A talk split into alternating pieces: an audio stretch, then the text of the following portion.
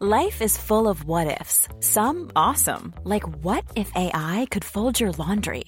And some, well, less awesome, like what if you have unexpected medical costs? United Healthcare can help get you covered with Health Protector Guard fixed indemnity insurance plans. They supplement your primary plan to help you manage out of pocket costs. No deductibles, no enrollment periods, and especially no more what ifs. Visit uh1.com to find the Health Protector Guard plan for you. It's that time of the year. Your vacation is coming up. You can already hear the beach waves, feel the warm breeze, relax, and think about work. You really, really want it all to work out while you're away. Monday.com gives you and the team that peace of mind. When all work is on one platform and everyone's in sync, things just flow wherever you are. Tap the banner to go to Monday.com.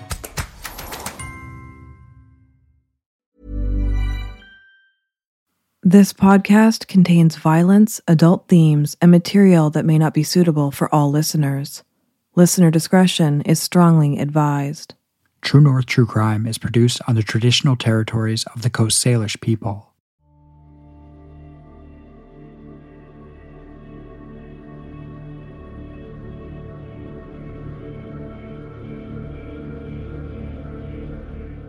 The FBI is investigating after authorities say a 39 year old woman died on board a Princess cruise ship in Alaska following a domestic dispute. ABC's Lindsay Janis is here, has those details for us. Good morning, Lindsay. Good morning, Robin. After the incident, the ship docked, but thousands of passengers were forced to stay on board for 11 hours, some confined to their rooms as the FBI processed the scene.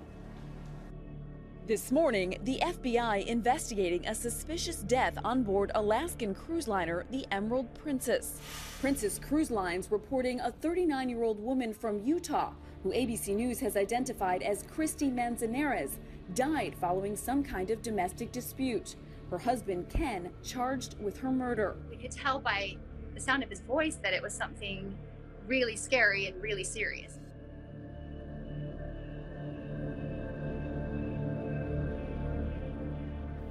A cruise ship vacation can offer a once in a lifetime experience to its passengers. Onboard guests are treated like VIPs. Every morning, they are gifted with a new port to explore or scenery to enjoy. Cruises are about experiences, overindulgence, and relaxation. But for passengers on board the Emerald Princess in July of 2017, that serenity came to an end three days into their seven day cruise. A 39 year old woman was found murdered in her cabin. Her husband was detained immediately as the primary suspect. In this episode, we chronicle a horrific case of domestic violence. Tonight, we present the murder of Kristy Manzanares, and you are listening to True North True Crime.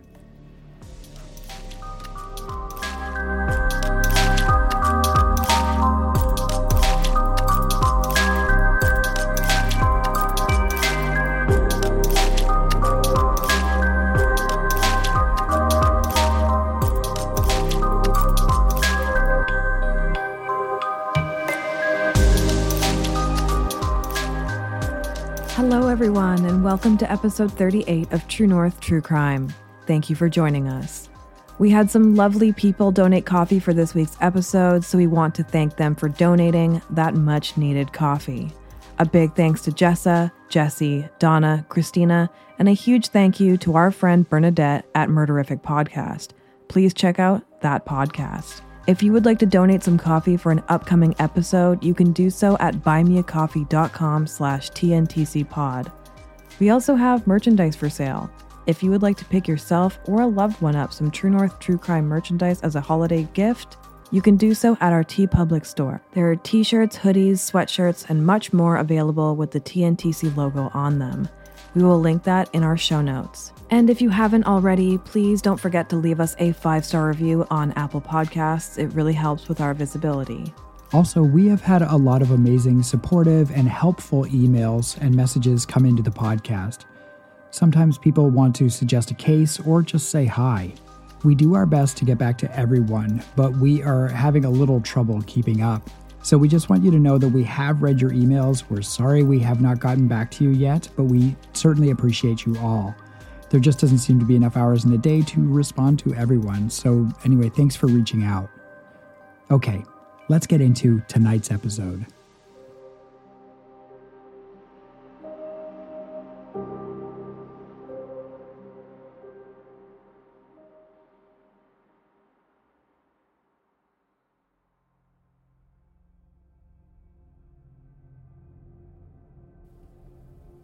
Tonight we are talking about the murder of 39 year old Kristy Lee Manzanares.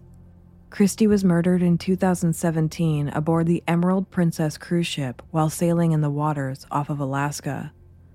While this is not a Canadian case per se, some of the events leading up to this crime did take place in Canadian waters. I had an interest in this case because I used to perform on board Princess cruise ships. In fact, in the fall of 2016, months before this tragedy happened, I was doing the same Alaska route on board the Star Princess. I've also done contracts on the Regal Princess and the Golden Princess, so I'm quite familiar with passenger behaviors and cruise ship protocols, which is, I think, what initially drew me to this case. While this case made international headlines at first, we feel that not many people know what happened at trial and the aftermath of this incredibly tragic case. We put this episode together using publicly available news articles and court documents. The case we are presenting tonight involves domestic violence towards women. There are children involved in this case as well, and while the children were not physically harmed, it is clear that there is psychological trauma. There are some graphic parts to this episode, and we will do our best to cover those details with a level of care. So please use your discretion if you choose to listen to this episode.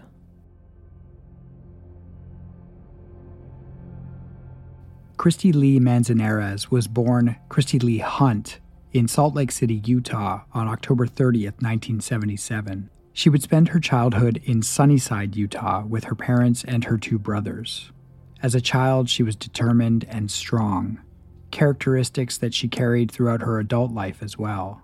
Kristy attended East Carbon High School. To say that she excelled is an understatement. She was a winner of the Utah State Family, Career, and Community Leaders of America competition. She was also a Sterling Scholar in her class. Kristy graduated high school with honors in 1996 and was voted Miss Viking by her graduating class. Viking is in reference to the school logo. It was in high school that Kristy would begin dating her would be husband, Kenneth Manzanares. They were just 17 when they met and had their first child.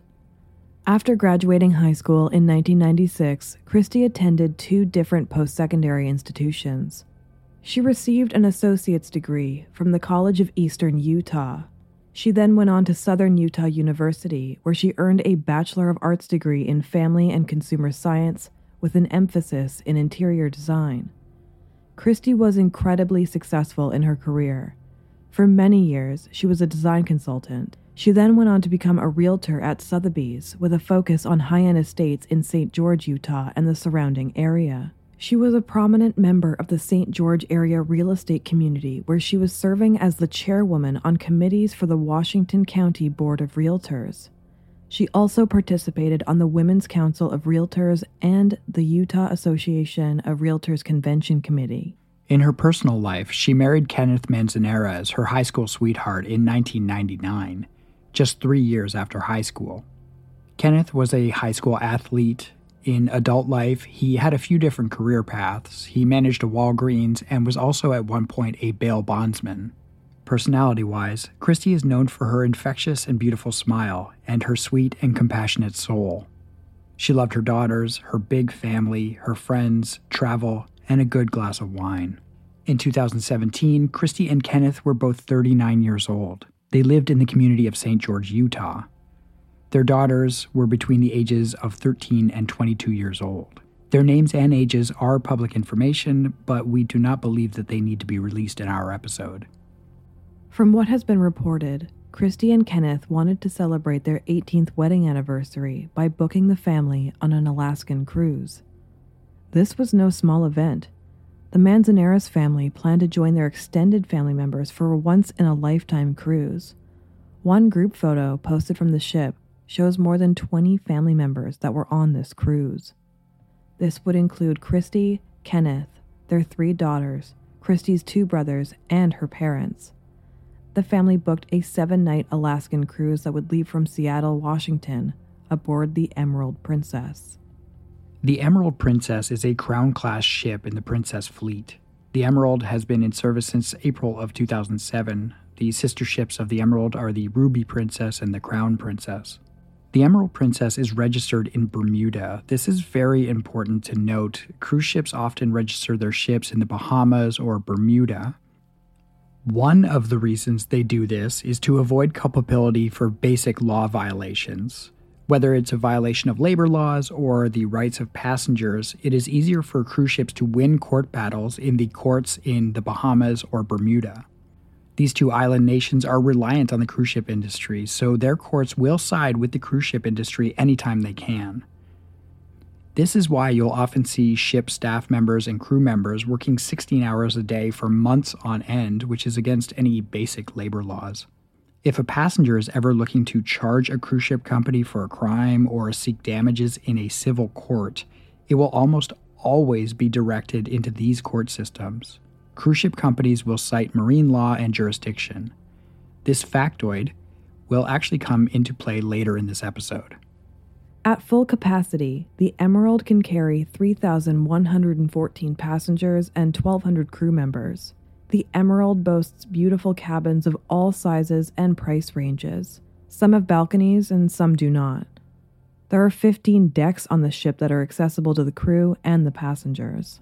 There are specialty dining options, buffet options, a casino, theaters with lavish musical shows, also many murder mystery and game show type entertainment options in the smaller venues.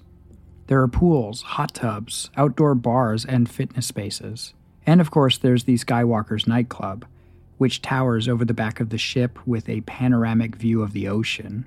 Although I can state emphatically that on Alaska cruises, Skywalker's empties out around 9 p.m. as everyone goes to bed early. For their vacation, the Manzanares family booked two adjoining cabins. These cabins were considered mini suites. Each cabin could sleep four people and were between 300 and 400 square feet. Both cabins had balconies, and they had a door that connected both units. These rooms were at the rear of the dolphin deck on the port side or the left side of the ship. Their room numbers were D726 and D728.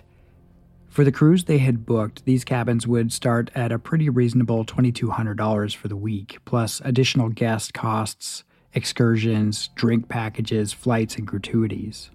The Manzanares family chose the seven night Inside Passage cruise, which included the stunning Tracy Arm Fjord. This was a round trip departing from Seattle. According to the Princess website, the ship was scheduled to leave Seattle on July 23, 2017, and would include the ports of Ketchikan, Juneau, Skagway, and Victoria, British Columbia, Canada. The sea days on the trip would be spent cruising the Inside Passage at Tracy Arm. This is an incredibly relaxing, low stress cruise with some of the world's most amazing views. Kristy, Kenneth, and their three daughters flew to Seattle, Washington from Utah to board the Emerald Princess.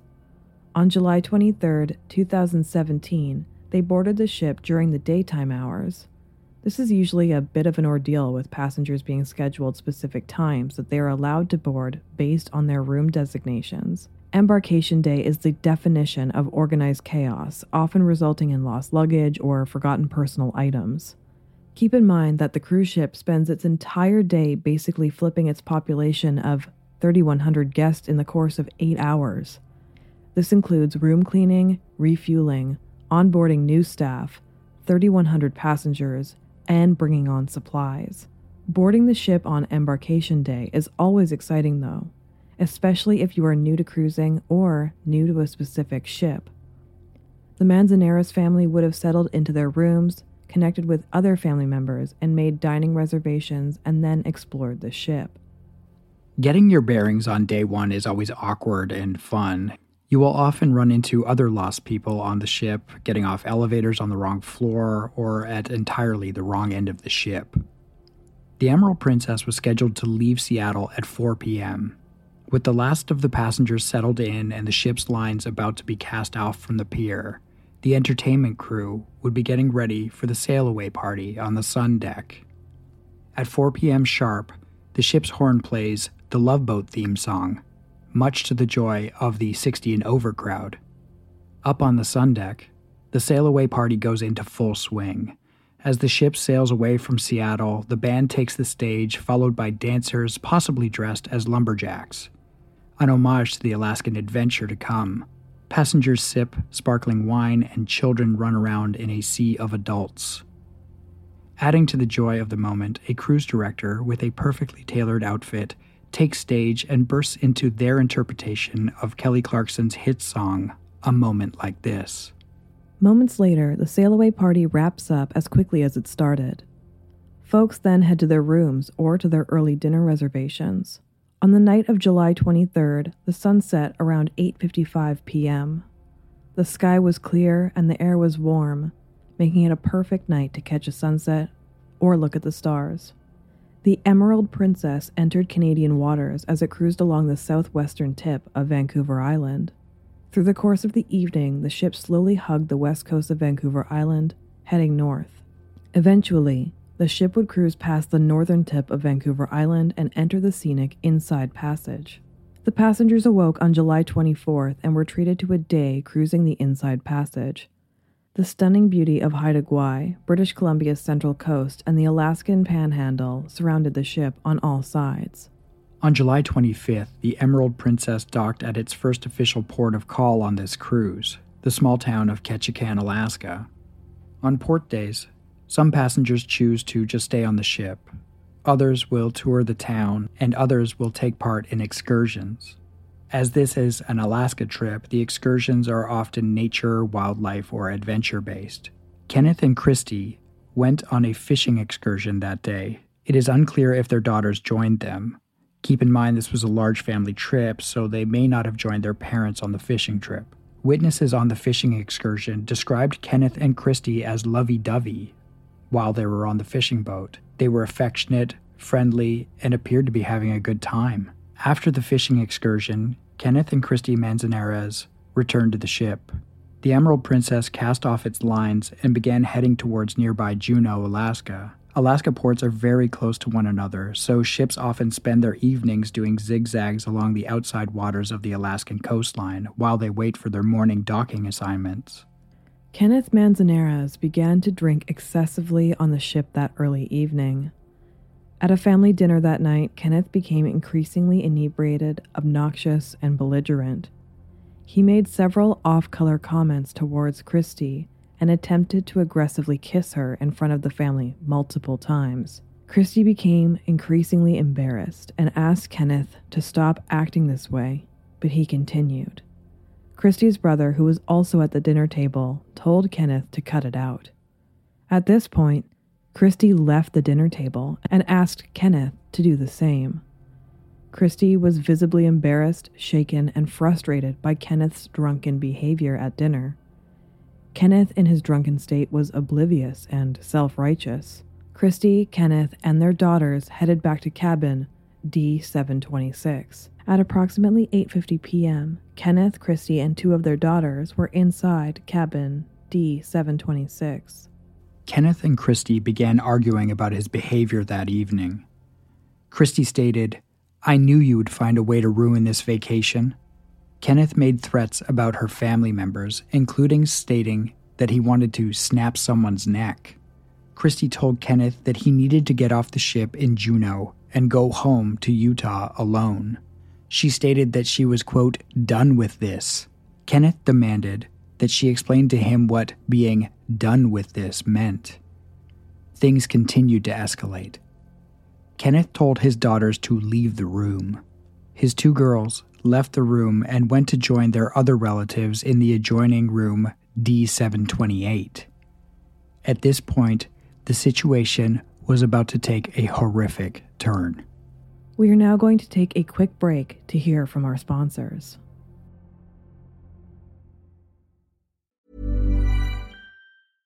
Hey, I'm Ryan Reynolds. At Mint Mobile, we like to do the opposite of what Big Wireless does. They charge you a lot, we charge you a little. So naturally, when they announced they'd be raising their prices due to inflation, we decided to deflate our prices due to not hating you. That's right. We're cutting the price of Mint Unlimited from $30 a month to just $15 a month. Give it a try at mintmobile.com slash switch. $45 upfront for three months plus taxes and fees. Promo rate for new customers for limited time. Unlimited more than 40 gigabytes per month. Slows. Full terms at mintmobile.com. Millions of people have lost weight with personalized plans from Noom. Like Evan, who can't stand salads and still lost 50 pounds. Salads generally for most people are the easy button, right? For me, that wasn't an option. I never really was a salad guy. That's just not who I am. But Noom worked for me. Get your personalized plan today at Noom.com. Real Noom user compensated to provide their story. In four weeks, the typical Noom user can expect to lose one to two pounds per week. Individual results may vary.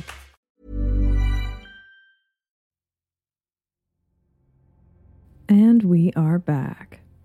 So, before the break, we outlined the events leading up to what would be a horrific case of domestic violence. We are now going to walk through the details of what happened next, according to the court documents and witness accounts. Again, some of these details are graphic, so please use your personal discretion.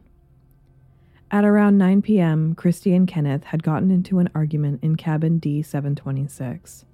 The couple were fighting about Kenneth's drunken behavior. Kristy had asked Kenneth to leave the ship at the next port and had expressed that she was done with his behavior. At this point in the argument, Kenneth told his daughters to leave the room.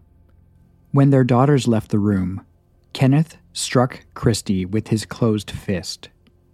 Kristy fell to the bed. Kenneth, who was an athlete and a wrestler in his younger years, was much larger than Kristy. He then straddled over her, pinning her down with his body weight, and continued punching her face and head repeatedly. In the next room, Kristy's daughters were with Kristy's parents, their grandparents. They heard a loud bang, and then they heard Kristy scream in pain and fear. They attempted to open the adjoining door that connected the rooms, but they could not. One of the daughters screamed through the door, I can hear you. I can hear what you were doing in there. Kenneth told them not to come in the room. Kristy's daughters went out onto the balcony of D728 and made their way over to the adjoining balcony of D726. Once on the balcony, they looked through the glass patio doors where they saw their father, Kenneth Manzanares, straddling their mother and punching her over and over again. The daughters banged on the glass and begged their father to stop. Kenneth looked at his own daughters and continued to punch their mother repeatedly in the face. The girls left the balcony to get help and summoned Kristy's brother. Kristy's brother attempted to use the cabin key to get inside of cabin D726. However, he could not get it to work. Kenneth, believing it was his oldest daughter at the door, yelled for her not to come into the cabin. Kristy's brother continued to try to enter the room, while one of the daughters went back to the dining room to get the rest of the family. Kristy's brother then exited his own balcony and crossed over to the balcony of cabin D726. Kristy's brother found Kenneth on the balcony, covered in blood. Kenneth was dragging Kristy out onto the balcony. It seemed he was attempting to throw her and possibly himself off of the balcony and into the Gulf of Alaska. Kenneth looked at Kristy's brother and stated, She wouldn't stop laughing at me. Kristy's brother began screaming for help. He then got into a physical fight with Kenneth. Once Kristy's brother gained the upper hand, he began pulling Kristy by the ankles to get her back into the room. But Kenneth was pulling her by the shoulders, intent on throwing her over the balcony. Eventually, Kenneth just stopped fighting and stood out on the balcony. Kristy's father arrived and began to render first aid to Kristy, who was lying on the blood soaked carpet. Her face was unrecognizable. It was immediately apparent to Kristy's father that she was not going to survive her injuries. Kristy had lost a significant amount of blood. She was not breathing, and she did not have a pulse. Kristy's youngest daughter arrived to the cabin. She sat on the floor and held her mother until the ship's medics arrived. At around 9 p.m., the Emerald Princess was sailing seven miles off the coast of Forrester Island. Many people were enjoying a murder mystery show in one of the ship's performance spaces. Suddenly, over the ship's public announcement system, there were two calls for medical personnel and security to go to the dolphin deck for an emergency. Most passengers thought that this was part of the show as well. Even some crew members were confused. Other people in nearby cabins who had heard Kristy's screams also thought it was part of the show. As passengers came out of their rooms, they saw Kristy's youngest daughter standing in the hallway wrapped in a blanket, sobbing, and being held by a relative. The witnesses saw Kristy's brother come out of the room. He was covered in blood from the waist down. He stated, It doesn't look good. At that point, Kristy's daughter just started sobbing. I want my mommy. I want my mommy. One of their other daughters was also being held as she cried, wrapped in a blanket in a stairwell. Emerald Princess security and medical personnel responded to the incident in the couple's room at approximately 9:03 p.m. At approximately 9:20 p.m., Kristy was pronounced dead at the scene. Kristy had suffered multiple skull fractures and died from blunt force trauma to her head and face. Her husband had literally punched her to death. Kenneth Manzanares was then detained by the ship's security team and placed in a holding room. The ship's captain made an announcement to the passengers stating, There's no need to worry. Everybody is safe. Just continue on and enjoy your cruise. Due to the ship's position in what is considered to be the high seas, it falls into the maritime jurisdiction of the government of the United States, and therefore this crime would be investigated by the FBI field office out of Juneau, Alaska. On July 25th, 2017 at approximately 10:13 p.m., FBI Special Agent Matthew Judy received a call from the head of security at Holland America Group the company that owns Princess Cruises. Agent Judy was told that there had been an apparent homicide on board of the Emerald Princess and that the suspect was handcuffed and detained on board the ship.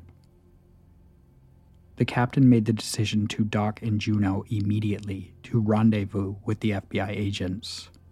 The next morning, July 26th, passengers were informed that a woman from Utah had been murdered on board and that the ship was no longer sailing to Tracy Arm Fjord, but would instead dock in Juneau, Alaska. While docked in Juneau, 15 FBI agents boarded the ship and conducted 200 interviews of passengers and crew members. On that same day, July 26, 2017, Kenneth was taken into custody as the sole suspect in the murder of Kristy Manzanares, his wife of 18 years, and the mother of his three daughters. While in custody, Kenneth stated to the FBI agents, without prompt or context, My life is over. While in custody with the FBI, Kenneth Manzanares waived his right to an attorney and his right to remain silent. He spoke very candidly about the events of that evening. He stated that after the fishing trip, the couple stopped at a bar and that he consumed two beers. They then got back to the ship, and he said he had three pints of Heineken and two dirty martinis. Kristy and Kenneth then went back to their cabin, where he drank some white wine. At this point, Kristy asked him to slow down on the drinking, but he did not. He drank more at dinner, and they fought over his obnoxious behavior. Back at the room, Kenneth claims he doesn't really remember what happened. He states that Kristy said she was done with his behavior and wanted him to leave the ship the next day. The following excerpt is a direct quote from Kenneth's interview with the FBI. Somewhere in there, I said, Why? Why? So are you divorcing me? She wouldn't answer that. She just kept kind of saying, I'm done. I'm done with this, and you need to get off the boat tomorrow. I knew you'd figure out some way to ruin this trip and I went over, and she was kind of like on the headboard, you know, like this. I came from there and I grabbed her by the, her wrists or like maybe by the shoulders. And the next thing I, I honestly remember is me telling telling the kids, you know, don't come in here. I mean it. Don't come in here. And then the next thing I remember, and it's, you know, is not even, you know, remembering hitting her just one time. I I know I had her on the floor. Her head was covered in blood, and I remember seeing it's almost like I'm looking down at myself as this is happening. It, you know, it's like I remember like I saw my fist hit her and her lip was bloody and her lip was swollen and her face was bloody. And that's when the chaos broke out because everyone else was able to get into the room. And from there, I, I, I couldn't tell you who hit my eye. I couldn't tell you what happened to my rib. I couldn't, um, I, I just don't know how to explain it. I was, that was not me. I, I don't know who or how. I don't know how to explain it. I was like a beast or a monster. And the worst part is, I can't remember. I don't remember why we started fighting, what led to this shit. I have no idea what started it. The FBI agents would ask Kenneth if his relationship had any issues before the cruise. Kenneth would state, um, normal stuff, but nothing like this would happen. You know, we have our arguments, we have our fights, we have our disagreements. But if you talk to our friends, I bet 90% of them would say that they feel we have a strong relationship. Because we have been together since we were 17, we had our first daughter at 17. Yeah, like most couples, we have our problems. But like I said, most of our friends would say that we were solid. And we were, I suppose. And I know that sounds stupid. Kenneth went on to say that as a couple, they rarely fought. In his words, he said, one of the best things about our relationship is that we never fight. We both say that, like maybe one or two good ones a year where we hurt feelings and bring things up from the past. But then it's like poof, done and over with. We got shit off of our chest and it's done and over with, and we get right back to normal. We always told people that, that we have one good fight, so we don't have to fight. But when the FBI asked Kenneth about previous aggressive behavior a different picture begins to emerge of a man who has issues controlling his anger. Here is a verbal exchange between Kenneth and an FBI agent. The agent asked Kenneth if he ever got angry before. Kenneth states, So, yeah, I punched a wall or something. One, two, three, um, the wall in our old house. There's also an armoire and a cabinet in the bathroom that I punched. But, like, it's always been like a big joke since I was even a kid. I get upset, I snap a little. Even when I first got married, I well we I I get mad about whatever and I like I need a quick release, I guess or whatever. So I snap a remote, uh, a remote control and it was like you know, everybody relax. You know, and say if I hadn't done that, you know, snapped remotes and flipped over two tables, two like end tables uh, one had glass, one uh, about five five bigger things, and I'd say maybe four to half a dozen remotes that I broke, which is not like you know we've been together for almost you know 25 years, so we uh, you know we we bump buttons you know better than everyone you know better than anyone else, and it goes both ways. I know how to push hers she knows how to push mine. Um, you know, I, have never never did this before. On Thursday, July 27th, 2017, Kenneth Manzanares had his first court appearance via video conference. He was wearing ankle restraints and an orange prison suit. The judge chose not to allow bail at that time and ruled to keep Kenneth in jail as he awaited trial. Initially, the U.S. Attorney for the District of Alaska said during a press conference that Kenneth Manzanares was charged generally under 18 U.S. Code 1111A, which has both a first degree and second degree murder component. Then, in 2019, attorneys for Kenneth Manzanares announced that they wanted to avoid a trial entirely. It was their hope that a plea agreement could be had. In February of 2020, Kenneth Manzanares pleaded guilty for the second degree murder of his wife, Kristy Manzanares. He entered into a plea agreement with the U.S. state's attorney, thus avoiding the painful experience of a trial. According to the plea agreement, the sentencing would still be argued in court, meaning Kenneth did not take the plea to get a guaranteed reduced sentence. He took the plea because he knew he was guilty. So the only thing left to argue in court was how long Kenneth Manzanares would remain in prison. Prosecutors sought a life sentence for Kenneth Manzanares, who they argued had a history of anger issues. In court documents, they wrote that the defendant had used his fist as a hammer on the face of his wife during the fatal beating. His defense team put forth an interesting defense and asked for a more lenient sentence. Many of you may have heard about studies of former boxers or football players who have had concussions. Researchers at Boston University and the Sports Legacy Institute have documented cases of chronic traumatic encephalopathy, a brain disease that steadily destroys cognitive functions and leads to mood problems. Studies like this one have shown a link between professional contact sports and domestic violence. In the sentencing hearing, the defense attorneys attempted to paint a picture of a remorseful man who was not in control of himself the night aboard the Emerald Princess. The defense team, who were asking for a seven year sentence, claimed that Kenneth had no prior criminal history, had an IQ of 80, as well as brain injuries from playing contact sports. Court documents prove that Kenneth played football, wrestled, and boxed throughout his childhood and in high school. They claim that brain damage combined with an undiagnosed bipolar disorder and a problematic combination of prescribed medication and alcohol resulted in a one time episode of violence. In the months before the murder, Kenneth was taking a combination of Adderall, testosterone, amphetamine like weight loss drugs, opioid pain meds, and a drug used for erectile dysfunction.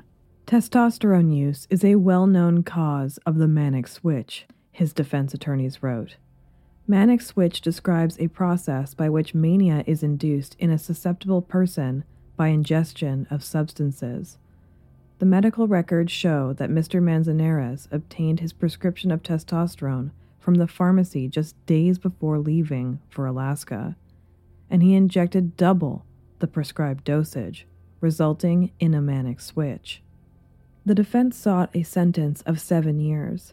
They cited the medical records, the witnesses who insisted there was no previous domestic violence in the couple's marriage, and the wishes of their children.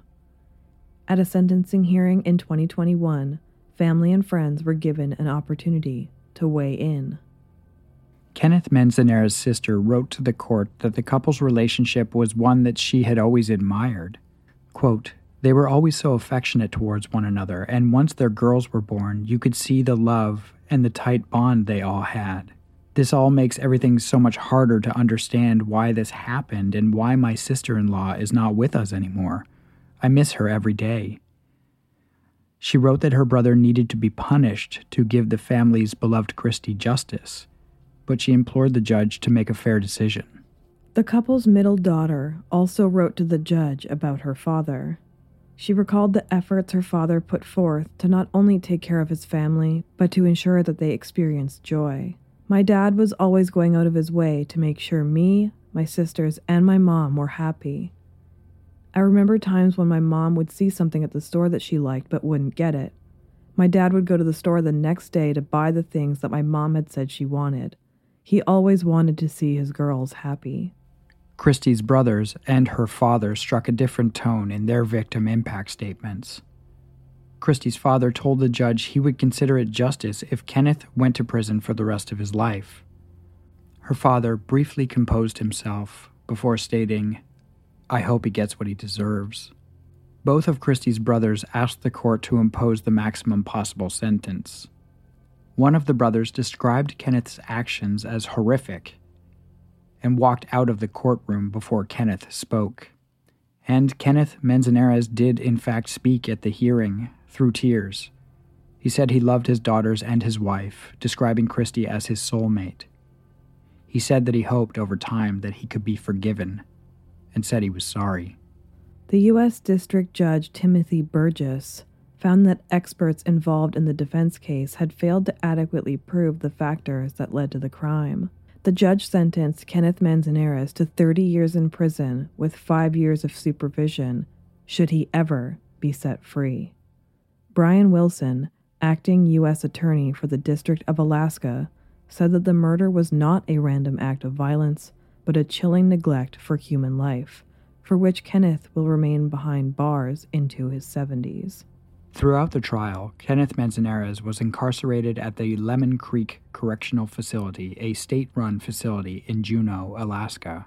Kenneth was scheduled to be moved to another prison facility to live out the rest of his sentence in a federal prison. But just over a month into his 30 year sentence, prison officials made an official announcement. On Wednesday, July 15, 2021, at 6:59 a.m., 43-year-old Kenneth Manzanares was found unresponsive in his cell. Correctional officers and medical staff responded and immediately began performing life-saving measures until emergency responders arrived on scene at 7:14 a.m.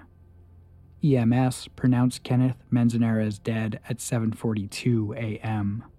Authorities did not say how Kenneth Manzanares died, but said foul play is not suspected and that his death was not COVID 19 related. There was another court case that played out during this entire tragic ordeal. A photographer working on the Emerald Princess filed a complaint in California court against Princess Cruises for damages, alleging claims of intentional infliction of emotional distress and negligent infliction of emotional distress. Jean Luc Van Wyck was hired as an onboard photographer. His job was to take fun and happy photographs of passengers for their personal memories of their cruise adventures. But on the evening of July 25, 2017, Jean Luc was forced from his cabin by the security team to bring his camera to cabin D726. Security officials forced him to document the bloody crime scene by taking over a hundred photos.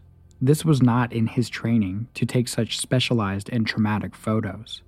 His lawsuit alleges that since the incident, Jean Luc is suffering from post traumatic stress disorder and has recurrent nightmares and suffers mental anguish. Jean Luc filed his complaint in California court as he knew that he would not get a fair trial if he filed his complaint in the Bermuda courts, where Princess registers its ships. Princess Cruises countered this action and filed a motion to dismiss the complaint and compel arbitration in Bermuda. It would appear that Princess Cruises won their counterfiling.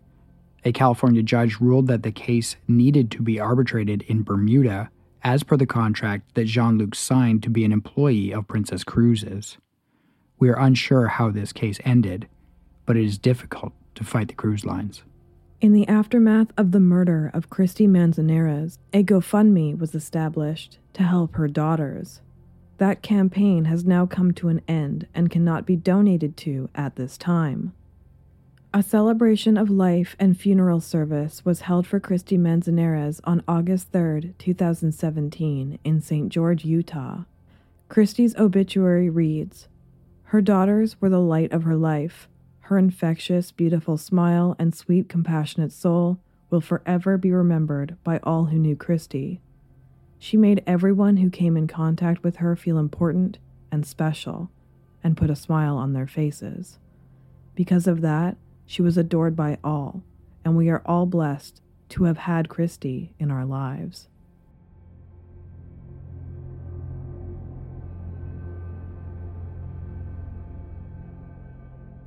This brings us to the end of this episode. The murder of Kristy Manzanares at the hands of her husband was a horrific and tragic event.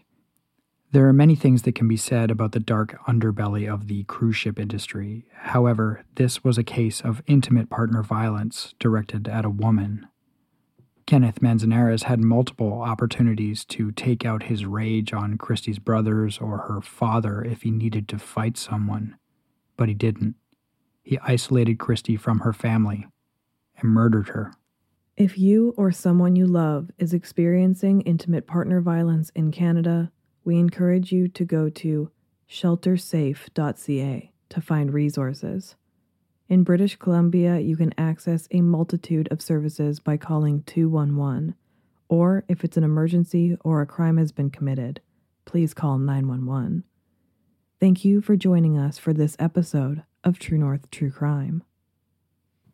Our producers on the podcast are Jessa, Sarah B.W., Lisa Marie, Amy's Book Reviews, Thomas E., Susan S., Alex and Andrea P., Kennedy, Alberta, Cindy McD., Blair M., Alyssa S., CJ Gize, Anastasia, Ariel E., Melanie E., Kelly D., Carolyn, Emily, Jason D., Jimmy H., Tiffany C., Keith R., Mari M., Lorena, Queen Nebula, Maureen, Jesse D.R., Louise Rickshaw, and the Missing and Unexplained podcast. We will be back soon with a new episode, so until then, stay safe, everyone. Stay safe.